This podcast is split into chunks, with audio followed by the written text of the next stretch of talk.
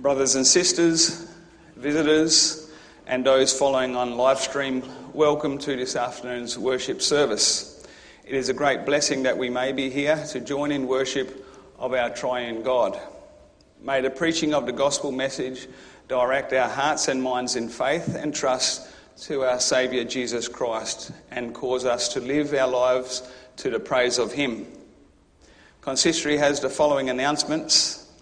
We have been informed that candidate Anson Van Delden has accepted a call extended to him by the Free Reformed Church of Legana. And this afternoon's worship service will be led by Reverend Poppy. And before we commence, let us sing from Psalm 71, verse 8.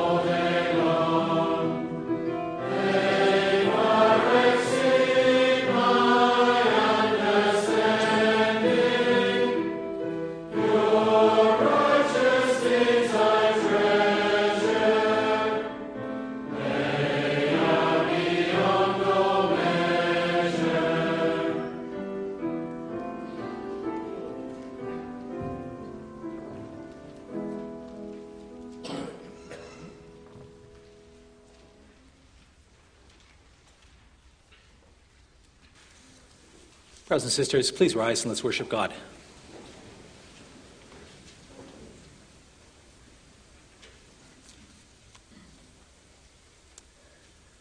We begin this worship service with a confession that our help is in the name of the Lord who made heaven and earth. Amen. Grace to you and peace from him who is, and who was, and who is to come, and from the seven spirits who are before his throne and from Jesus Christ, who is the faithful witness, the firstborn of the dead, and the ruler of the kings of the earth. Amen. Let's sing a song of praise. Let's sing together from Psalm 16, the verses 4 and 5.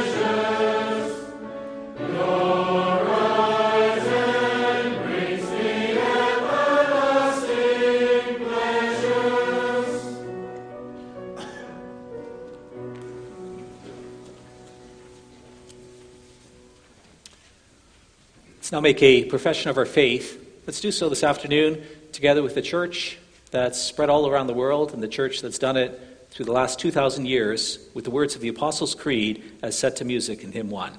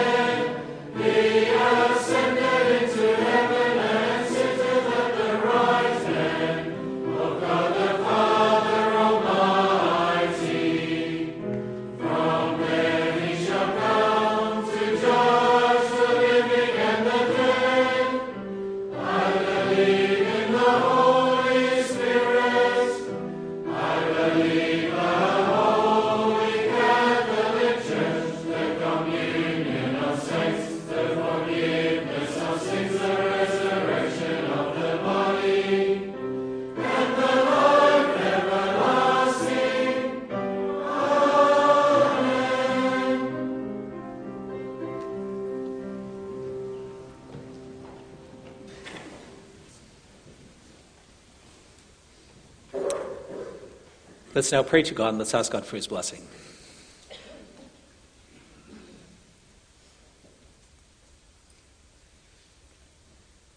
Dear God, Father in heaven, thank you, Lord, that we may come again into your presence. Thank you that you give us words to, to sing praises to you.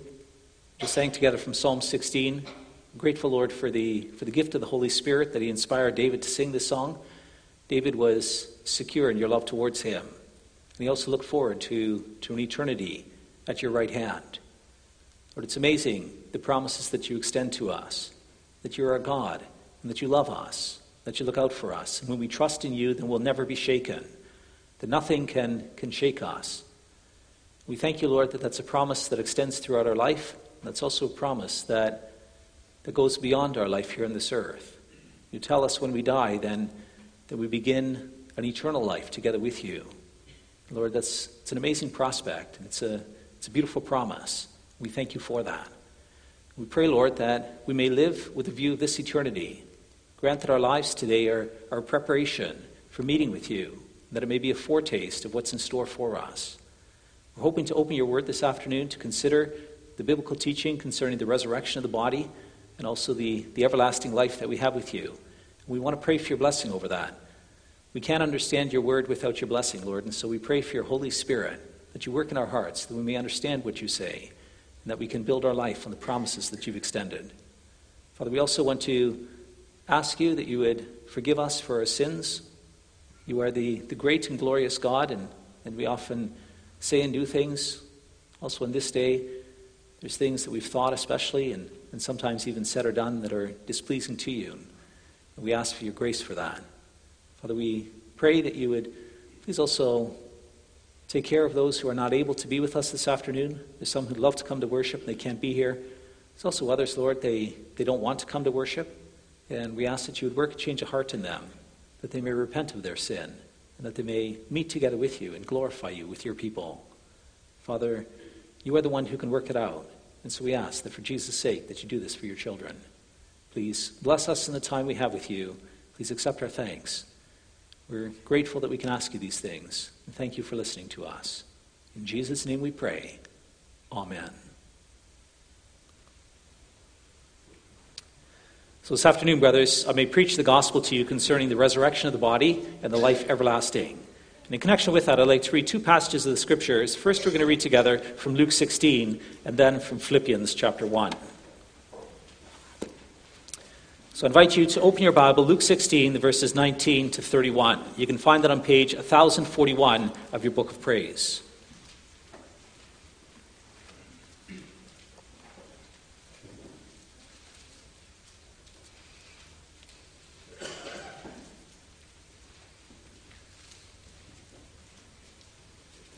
Luke 16, starting at verse 19.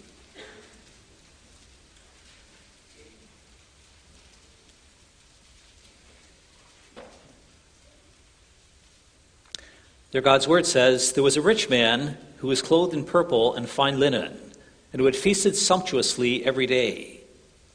And at his gate was laid a poor man named Lazarus, covered with sores, who desired to be fed with what fell from the rich man's table.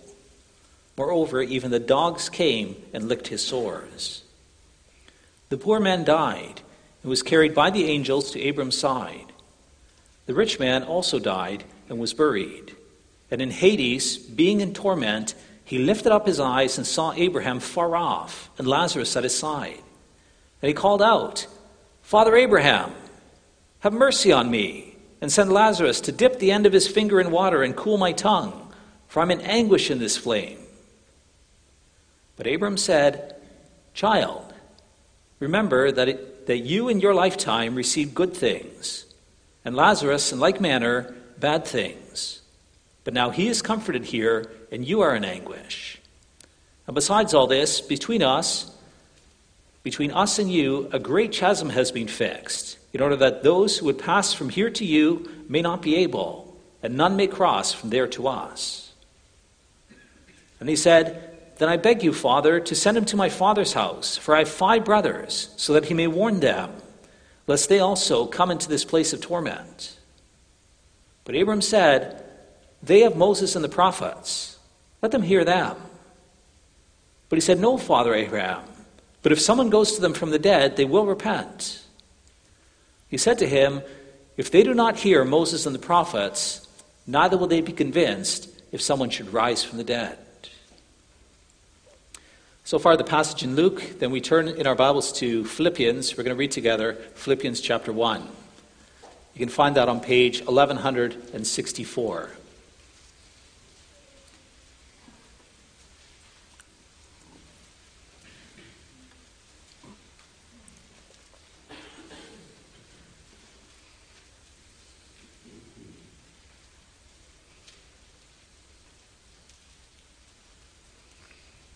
So in Philippians 1, we're going to start reading there, verse 12. We'll read through to verse 30. Philippians 1, verse 12. Now I want you to know, brothers, that what has happened to me has really served to advance the gospel, so that it has become known throughout the whole imperial guard and to all the rest that my imprisonment is for Christ. And most of the brothers, having become confident in the Lord by my imprisonment, are much more bold to speak the word without fear. Some indeed preach Christ from envy and rivalry, but others from goodwill. The latter do it out of love, knowing that I'm put here for the defense of the gospel.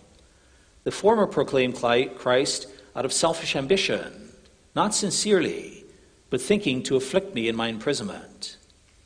What then? Only that in every way, whether in pretense or in truth, Christ is proclaimed, and in that I rejoice. Yes, and I will rejoice for I know that through your prayers and the help of the Holy Spirit of Jesus Christ, this will turn out for my deliverance, as it is my eager expectation and hope that I will not at all be ashamed, but that with full courage, now as always, Christ will be honored in my body, whether by life or by death. For to me, to live is Christ, and to die is gain. If I'm to live in the flesh, that means fruitful labor for me. Yet which shall I choose? I cannot tell. Which I shall choose, I cannot tell. I'm hard pressed between the two. My desire is to depart and to be with Christ, for that is far better. But to remain in the flesh is more necessary on your account. Convinced of this, I know I will remain and continue with you all for your progress and joy in the faith, so that in me you may have ample, ample cause to glory in Christ Jesus because of my coming to you again. Only let your manner of life be worthy of the gospel of Christ, so that whether I come and see you or am absent, I may hear of you that you are standing firm in one spirit, with one mind, striving side by side for the faith of the gospel, and not frightened in anything by your opponents. This is a clear sign to them of their destruction, but of your salvation, and that from God. For it has been granted to you that for the sake of Christ, you should not only believe in him, but also suffer for his sake, engaged in the same conflict that you saw I had, and now hear that I still have. So far. Let's now sing together. We're going to sing from Psalm 116, the verses 1, 4, and 5.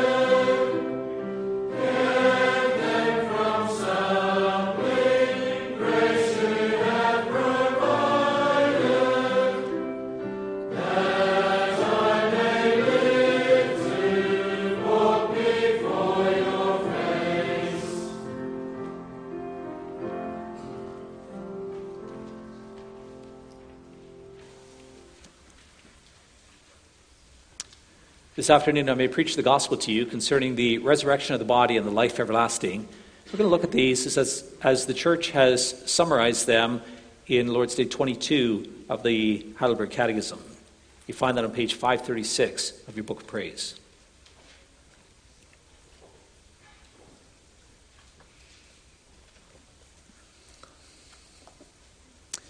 Lord's Day 22, Now, the first question asks, what comfort does the resurrection of the body offer you?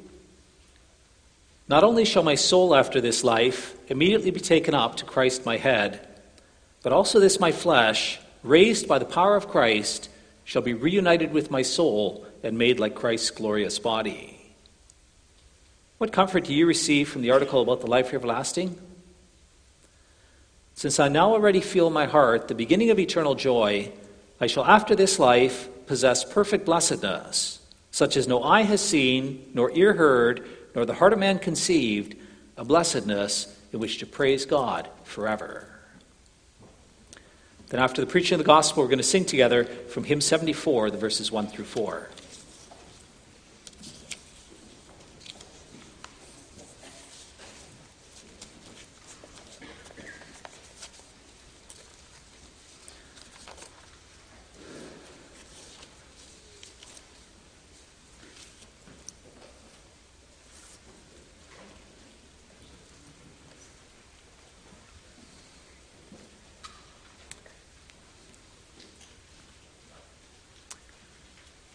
Dear brothers and sisters, congregation loved by the Lord Jesus Christ, in the last year, we've had four members of our congregation who passed away.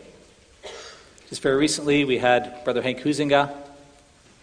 Just a few months ago, our sister G. Vendoon passed away. It was about six months ago that our sister Jane Seegers passed away. And it was about nine months ago that our sister Pam Faulkner passed away.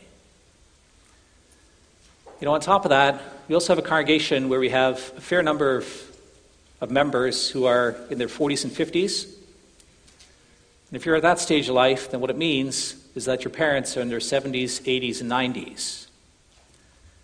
And that also has happened to us. We've actually had quite a few members who've had family members who passed away. So, just most recently, Mrs. Harima passed away. If you think of that, it was just last week that, that the father of brother Jack Boer and also Sister Margarita Hart was called to the hospital. Thankfully, he's, he's made it out of the hospital. Just Friday, he returned home again. But if you think about it, then, you know, on top of that, we had a few weeks before that, Jake Vanderlinden's mom passed away. It was a few weeks before that that Helena Bullhouse's dad passed away. And that's just in the last six weeks, eight weeks that this has happened. If you go back before that, there would be many more who, who have passed away. And then you see the reality of the final curse on sin. You know, when you're on your sick bed, when your spouse passes away, we have to bury your parents. It's really a time of reflection. You stand back and, and you look at life. You often grieve the loss of loved ones. You also consider their lives. You meet together and you think back about, you know, what were their convictions? What was their character like? What were the things that they really loved? What are the things that they, that they pursued and that they did in their life? What are their idiosyncrasies? Oftentimes, you have those, those meetings together as a family. There's a lot of grieving, there's also a lot of laughter. Think back to who they were and what they did and what all happened in their life. It's really a, a time of mixed emotion. But then, as life settles down again, then oftentimes it's quite a bit grieving. Now, the reality is they're not there anymore, they're taken away. And so you can't make any more memories. You can't ask them for wisdom. You can't snuggle with your loved one. You know, relationships are ripped apart. You stand at the side of the grave and you bury your loved one. And deep in your heart, you have this sense that it wasn't supposed to be this way. That God made us to live. He made us for life and for relationship. He wants us to have that intimacy, that communion. And it's in that context that we as believers, we've been given one of the greatest promises ever. God has told us that death is not the end, but that there will be a resurrection of the body, and there will be a life eternal. For us, we have these, these promises to build our life on. And it makes quite a difference. There's grieving, but the grief is tempered. And then you think of your loved one, you think what happens for them if when our loved ones pass away, it's actually the best day of their life. They literally have had the best day they could ever imagine. They get to be in the presence of God. They get to see Him face to face. They get to be near Him. They get to understand. They get to see by sight what they used to accept in faith. We know the promise of Hebrews 2 that death is not the end. We know that Jesus Christ has defeated him who, is, who has the power of death. He's defeated the devil. And by his power, he set us free and he's rescued us for eternal life. And so we don't have to be sad for them. Well, it's good this afternoon that we, we also realize that we have this joy, this hope, this peace to look forward to ourselves. Good to reflect on the promises of God. It's good to be able to be comforted in our grief and to look forward with hope. And so I preach God's word to you with this theme God promises to raise up and give new life to those who fear him. We're going to see in the first place the hope of the resurrection, and then secondly, the delight of eternal life. So, what happens to our loved ones when they die? What do we get to look forward to? The time of our death? Our Lord Jesus Christ, He's very clear about that. The one occasion where He's hanging on the cross, and you have this criminal who's hanging next to Him, and the man who's being executed for his sins, for his rebellion. And he, first he was making fun of Jesus, and then he turns it around and he, you know, he says that this man, he was innocent. And he pleads with Christ if Christ would remember him when he comes into his kingdom. And then Christ tells him, Luke 23 43, he says, Today you will be with me in paradise. Today. You're going to be there. I'm going to be in paradise and you're going to be with me. And that's the great hope. Right at the moment of death, that you get to be with your Lord. You get to come into his presence. That's the promise of 1 Thessalonians 4, verse 13. But we do not want you to be uninformed, brothers, about those who are asleep, that you might not grieve as others do who have no hope. For since we believe that Jesus died and rose again, even so through Jesus, God will bring with him those who have fallen asleep. It's quite striking, this passage. He refers to it twice. He refers to death as those who have fallen asleep. We don't want you to be uninformed about those who have fallen asleep. But when you die, the metaphor here is that you sleep. It's, it's not a forever. It's not that they're gone forever. It's not that they're never going to, to wake up again. But it's like sleep. They've gone to bed, they've gone to sleep. And after a little while, they're going to rise again. They're going to wake up, they're going to come to this new life. And so that makes a, a great impact on our grieving. We're sad for them. And we really grieve their loss. But it's not hopeless. We don't grieve like those who have no hope. We, we grieve as those who look forward to the Great Awakening. It's really quite, quite something if you think about that in our context, brothers and sisters. We live in a postmodern context. Most people have rejected God, they have no sense of hope for the future. It's actually quite similar for the ancient Greek and Roman world. They believed in an afterlife and they believed that the ancestors, that they, they would die and, and they would continue, but they didn't really know what that was. And depending on on who they, what they believed in, then it was actually quite often quite a scary thing. Well, it's, it's pretty bleak. And it's interesting to, to hear about, especially today, how do people cope with that? It's one of the questions I always appreciate asking those who, who have come to faith in Christ later in life. Just have an honest conversation with them. And I ask them, I say, you know, before you were a believer, what was it like for you? What did you think about death and what happens after death? The most common answer is that most people say, well, I just really didn't really think much about it. Didn't give it much airspace, airtime. I was just kind of ignored it. And if I had to, then I just kind of shied away from it. It's quite interesting if you, if you talk to those who are involved in the funeral industry, that's something else they'll tell you. They'll say that in the last 20, 30 years, there's actually been quite a change in funeral practices. Funerals used to be really sad occasions, It's very solemn. It's quite a sad, sad occasion. This person is gone. There's enough people who still had a sense of, of the fact that when you die, then it's totally over, or when you die, that you face a judgment. There is a God that you have to account for. Well, these days, there's, there's not a willingness to face death. And so, what happens at many funerals these days is that death is pushed as far away as possible. And so, what it is, it's not, it's not thinking about the fact that the person's died and what's going to happen to them after they're dead, but the focus is on the person's life and what you celebrate about what they did in the past. And so, again, death is just kind of pushed away. People can't face that, they can't deal with that. And so they push it away from themselves. Well, it's in this context that you realize how rich it is to be a child of God. The Lord comes to you, brothers and sisters, with his promises. God wants to comfort you that when you die, it's not all over, but that you go home to be with the Lord. We read together just a minute ago from Philippians chapter 1. The Apostle Paul, he makes that statement Verse 21 For me, for to me to live is Christ and to die is gain. If I am to live in the flesh, that means fruitful labor for me. Yet which shall I choose? I cannot tell. I'm hard pressed between the two. My desire is to depart and be with Christ, which is far better. And so the situation here, the context is that Paul's writing back to the Philippians. He's currently in Rome, he's in prison.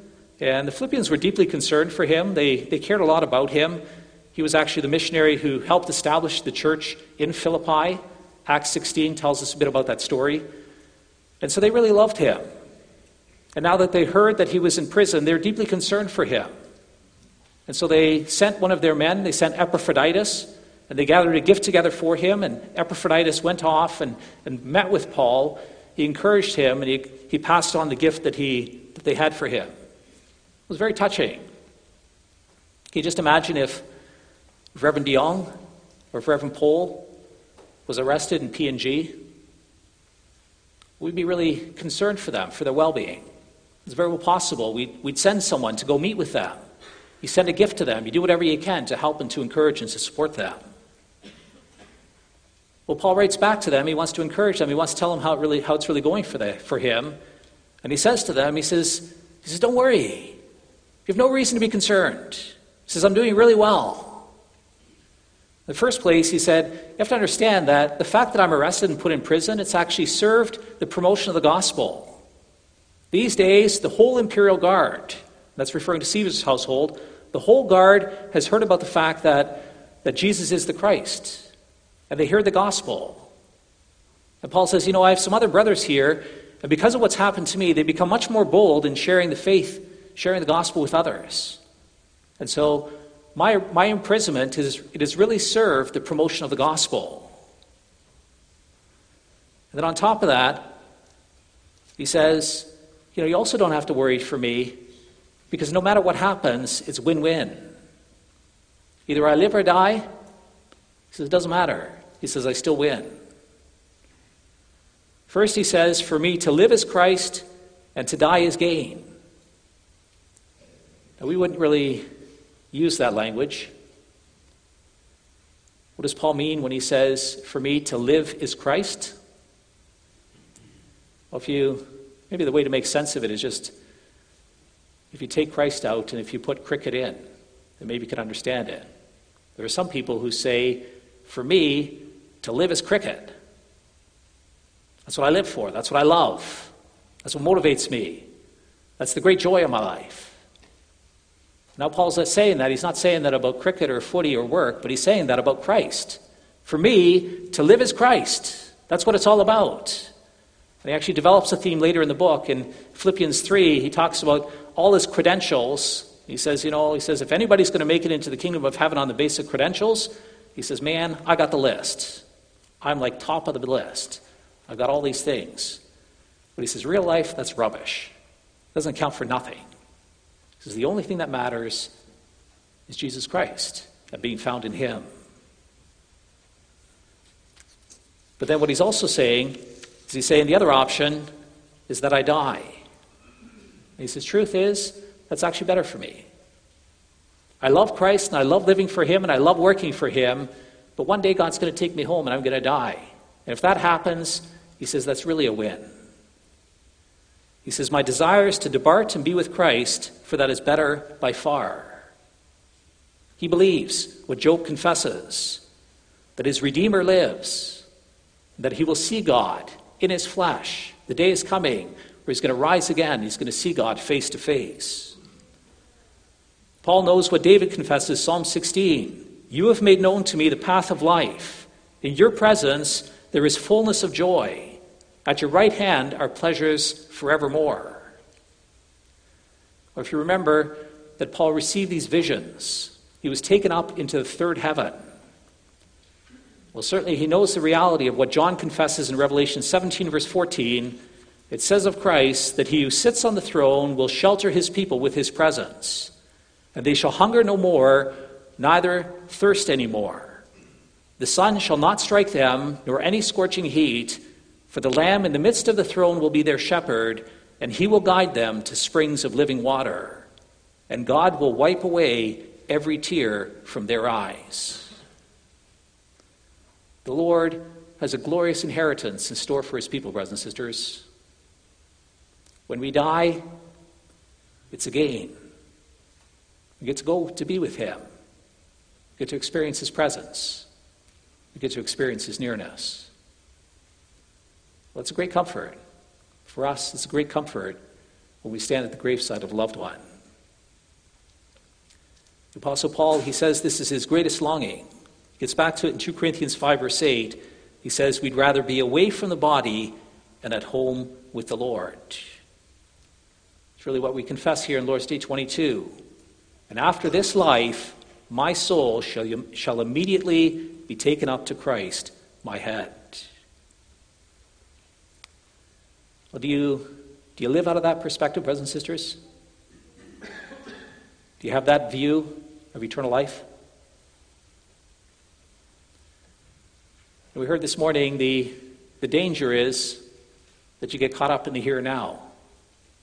The danger is idolatry, that we make idols of the things around us. We start living for those things. If you ever do that, then, then in the end, then there's no end of trouble that comes to that, brothers and sisters. The Apostle Paul, he talks about it a little later in the book of Philippians. Philippians 3, he mentions there that there are some people who set their mind on earthly things. They forget that their citizenship is in heaven. And Paul says of them that their stomach, their belly, is their God. Well, that's the problem we read about in Luke 16. There you have another picture of the eternal life and what's in store for, for people. Christ tells this story of the rich man and Lazarus. It's quite a story because there's a real contrast between those who, who live in idolatry and those who live a life based on the promises of God. So here you have this story about this rich man. He's clothed in purple and fine linen. He feasts sumptuously every day. It's really strongly contrasted with this poor beggar, this man Lazarus who he's laid at the rich man's gate. So you almost have a sense that he's a lame man. And he's begging. The greatest thing is if he can just have some crumbs that fall off the rich man's table. But then they both die. And after they're dead, we're told that the tables are turned. That Lazarus is carried by the angels to Abraham's side and he's comforted there. But the rich man is in Hades and he's in great torment. He longs just for a drip of cool water. If only Lazarus could drip some water on his tongue because he's in anguish in the flames. Well, Christ is saying there is an eternal life, there's an eternal destiny. And really, what he's saying here is he's saying your eternal destiny depends on how you live today. Do you believe in the Lord Jesus? Do you trust him? Do you love him? Do you live for him? And he's saying if you do, then that gets reflected in the way that you live. Now, the context here, the reason Christ says these things is because we didn't read it, but if you just go back a few verses, it's in Luke 16, verse 13, that Christ is having this discussion together with the Pharisees. Christ warned them, he said, that no one can serve two masters, for either he will hate the one and love the other, or he'll be devoted to the one and despise the other. You cannot serve God and money. And the very next verse tells us that the Pharisees, who were lovers of money, heard all these things and they ridiculed him. And Christ said to them, You are those who justify yourselves before men, but God knows your hearts. For what is exalted among men is an abomination in the sight of God. There is an eternity in store. And one day, when you die, you're going to stand before the judgment seat of God. And God is going to pass judgment on your life. And Christ is saying to them, you know, you can, you can put a good show on. You can make everybody believe that you're sincere. But God judges your heart. He sees who your master really is. And if your master is money, and Christ says that it's not God, it's either or. No one can serve two masters. And if your master is money, if you show that by having a lack of concern for those who are in need around you, then the end Christ says, you will not share in the eternal blessing of God. It's quite striking, actually, if you read through the rest of the, the book of Luke, and also if you read through the Acts of the Apostles that was written by Luke, there's a theme that comes back over and over again. Luke teaches us that one of the foundational ways that it shows in our life that we are believers in Jesus Christ is if we have a real sense of care and concern for our brothers and sisters around us. Well, is that you, brothers and sisters? Do you live with that eternal perspective? Do you realize that pretty soon your 80 years are done? That you're going to stand before the throne? You have to give an account of your life? When the rich man dies and he realizes it's all over for him, and then he asks if, if possibly Lazarus can be sent back to the earth to warn his brothers. He's got five brothers and he doesn't want them to experience what he's going through. And then Lord Jesus, or sorry, then Abraham, he says to him, he says, it doesn't work that way. He says, they have Moses and the prophets. And the rich man says, no, no, no. But if somebody comes back from the dead, then they will believe him. But Abraham turns around he says, no. He says, if they don't listen to Moses and the prophets, they're not going to listen if somebody rises from the dead. If somebody actually rises from the dead, then they're going to think, you know, I was in town and I heard this guy telling me something, and he was saying something about being in hell and that there's suffering and, and that he came back to life again and, and that there's going to be judgment if you don't repent.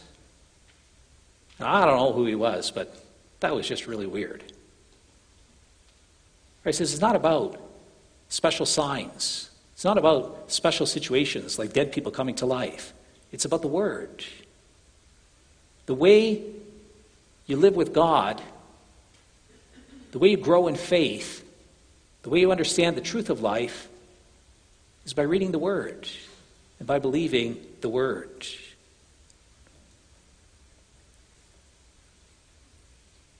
Well, that's our hope, brothers and sisters. You need the Word. You need to trust the promises. You need to believe what God says. And thankfully, the Lord helps us with that. As often as we go through life, then sometimes we we hit hard things, go through difficult experiences. Paul talks about that in Philippians 1 here. You go through these difficult experiences, and it's often during those times that you have to throw yourself upon the Lord, that you need His help, and that you rely upon Him. And it's in those moments that all of a sudden the Word becomes really rich. You read the Psalms and you realize the truth of what God's saying. And they're so vibrant, and they're so rich, and they're so encouraging. And you read the promises, you read through the Gospels, you read the promises that are extended in the letters of Paul, and you understand who Christ is. And you know what it means to be in Christ. And you know the richness of the promises that God has extended you in Christ. And so the Lord uses His Word. It's as we reflect on the Word through the circumstance of life that the Lord uses that to build us up, to have great faith in Him, and to walk closely with Him. And He does it to prepare us, brothers and sisters. We're, we're going to come into His presence. You're going to see Him face to face. What's it like? It's going to be it's going to be majestic. It's going to be glorious. It's going to be a stunning experience. If you want a sense of it, if you want to, if you want to know a little bit what it's been like for your loved ones who've gone before you, then just think of what happened to the men and women who saw God face to face when they're still on this earth. You know, when Moses or Isaiah or Jeremiah comes into the presence of God, it was the most profound experience of their lives. They're overwhelmed with wonder and amazement at the holiness and the glory of God. You know, Moses is down on his face. And Isaiah, from then on, he couldn't stop talking about the Holy One of Israel. He kept telling the people about this Holy One that he saw seated on the throne in glory and majesty in the temple. Or you have Jeremiah, he sees God, and then after that, he has to go out and preach to these people, and they all rebel against him. But if he thinks of who these people are and if he remembers who God was and what God did, then preaching to these people and calling them to repent, it's an easy thing because those people are nothing compared with the glory and majesty of their God. If you really want a sense of what it means to come into Christ's presence, to God's presence, then think what it was like for the people to meet Jesus Christ. And when they saw him, when they met him, it was a profoundly moving experience for them. They flocked to him because he preached with authority, because he had power over evil spirits, because he healed the lame and the blind. He brought dead people to life. He taught them about the love of God for them. He was gentle and lowly in his dealings with them. It was an incredible blessing and joy that came from him. And so the people, they were excited to follow him. They were amazed in his presence. They came to him by the thousands, and they loved being near him. Well, that's just a foretaste. It's a little, it's a little experience of what it will be like for us when the day arrives. You know, when you come into God's presence, then you rejoice, then you sing, then you praise God, then you are delighted to be in the rest, the eternal rest. Then you end up working for the Lord. In the new heaven and earth, the Lord says that we're going to work for Him. He's going to set us to work. He's going to give us authority over cities. He's going to give us the power and the ability to use our gifts in the service of His name. You're going to have these majestic bodies that are immortal, that are powerful, that are glorious, that are spiritual. You're going to be able to use the unique gifts that you've been given in serving your Creator. Well, just imagine if you develop your talents to God's glory in a state of restfulness. Imagine if you do that in joy and cooperation with others. You all work together for the same goal, for the glory of your God. And there's no, there's no conflict. There's everybody who's on the same page and is working towards the same goals.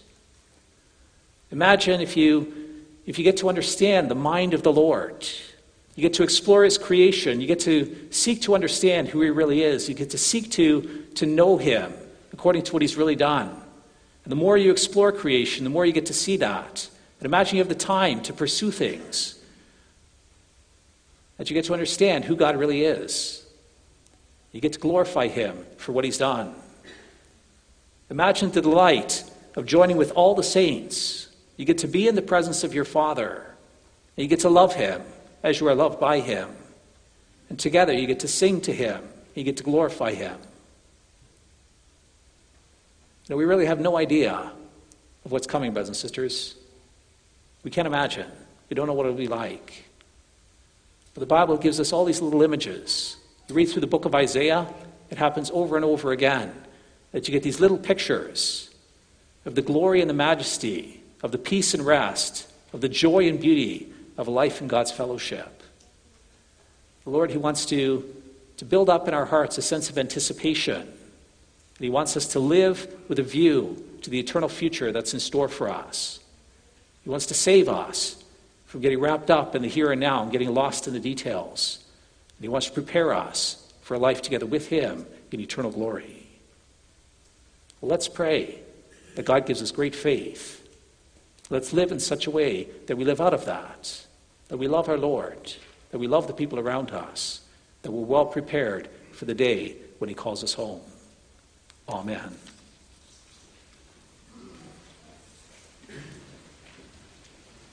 Let's sing together. We're going to sing hymn 74, the verses 1 through 4.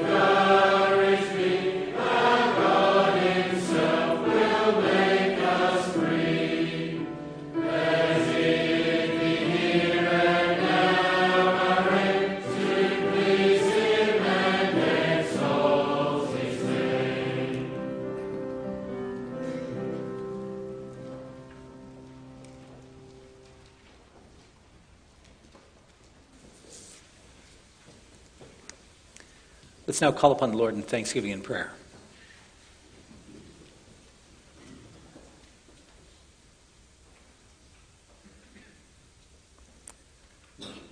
Almighty God and Father in heaven, thank you, Lord, for the promises that you've extended to us in Jesus Christ.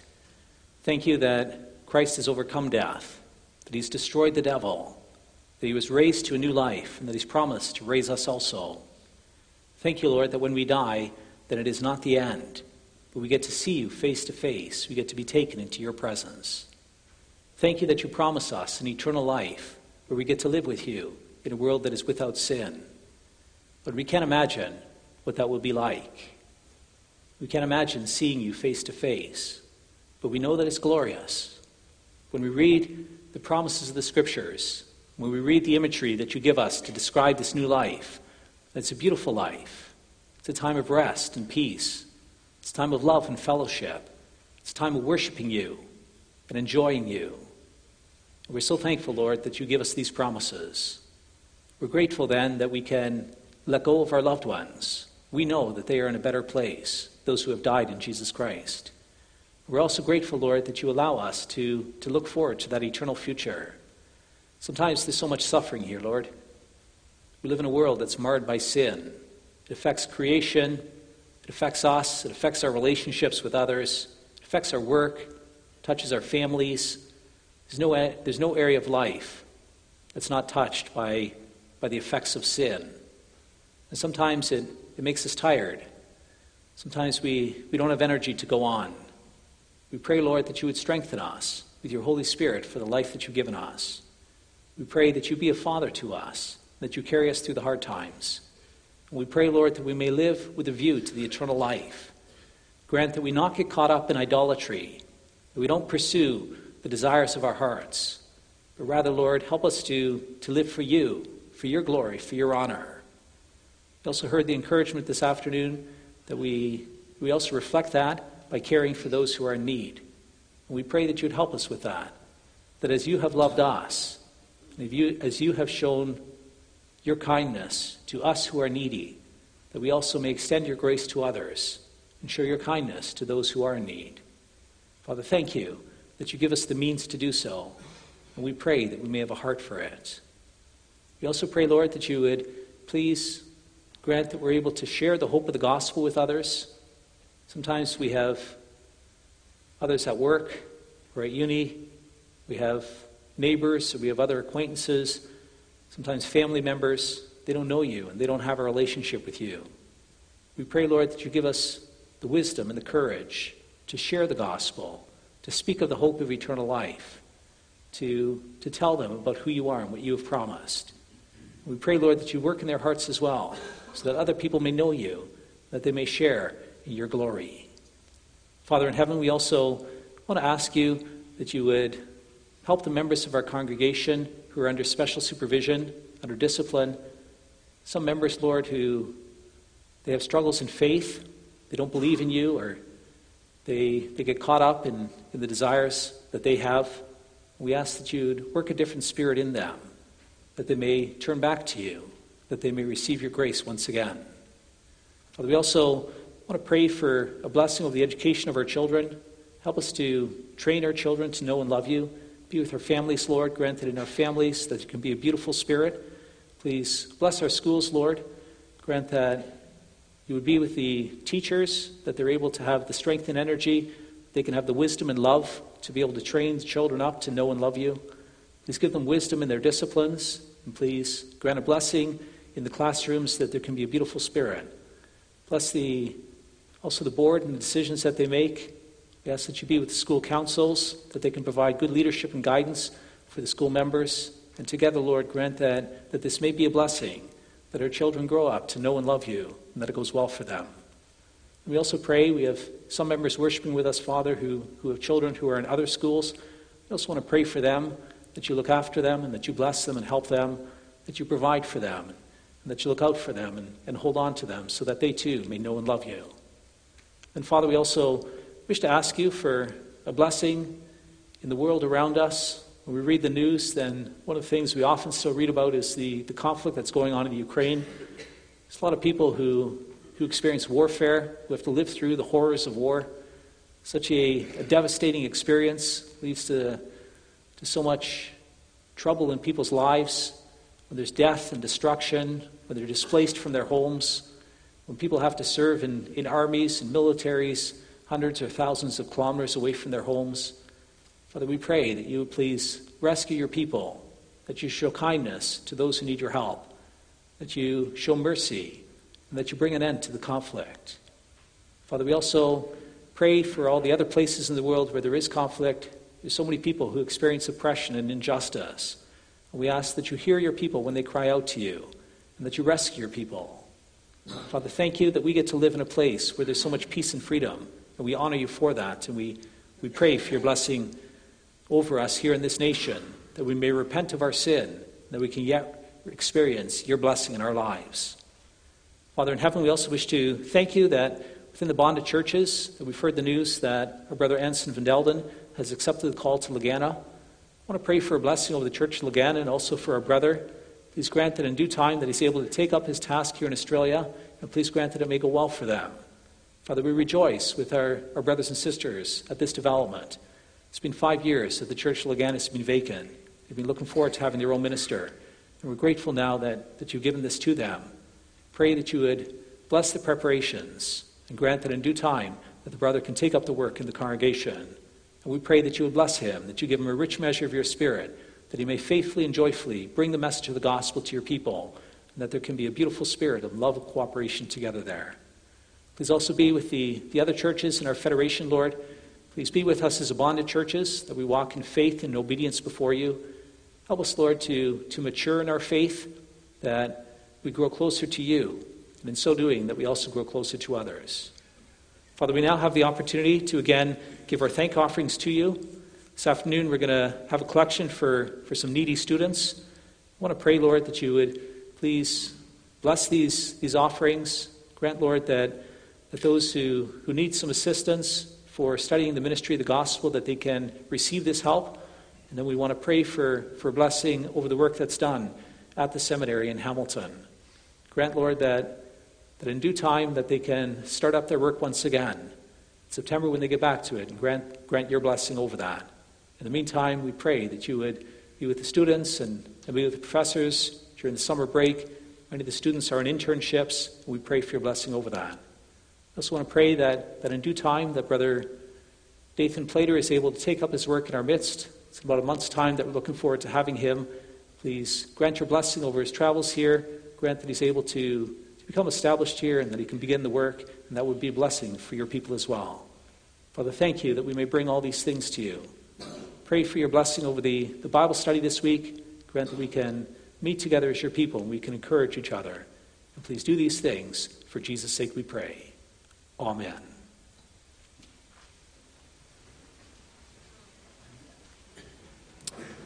So, brothers and sisters, you now have the opportunity to serve God with your thank offerings. We just prayed for the, for the needy students who are going to study theology. You have a, the opportunity to support these students in your collections. And after the collection, we're going to sing together from hymn 67, the verses 1, 6, and 7.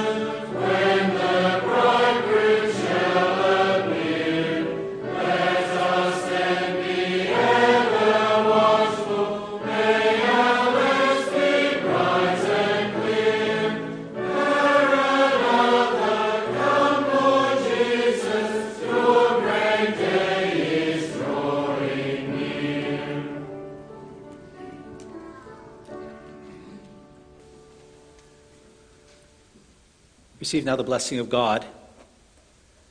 The grace of the Lord Jesus Christ and the love of God and the communion of the Holy Spirit be with you all. Amen.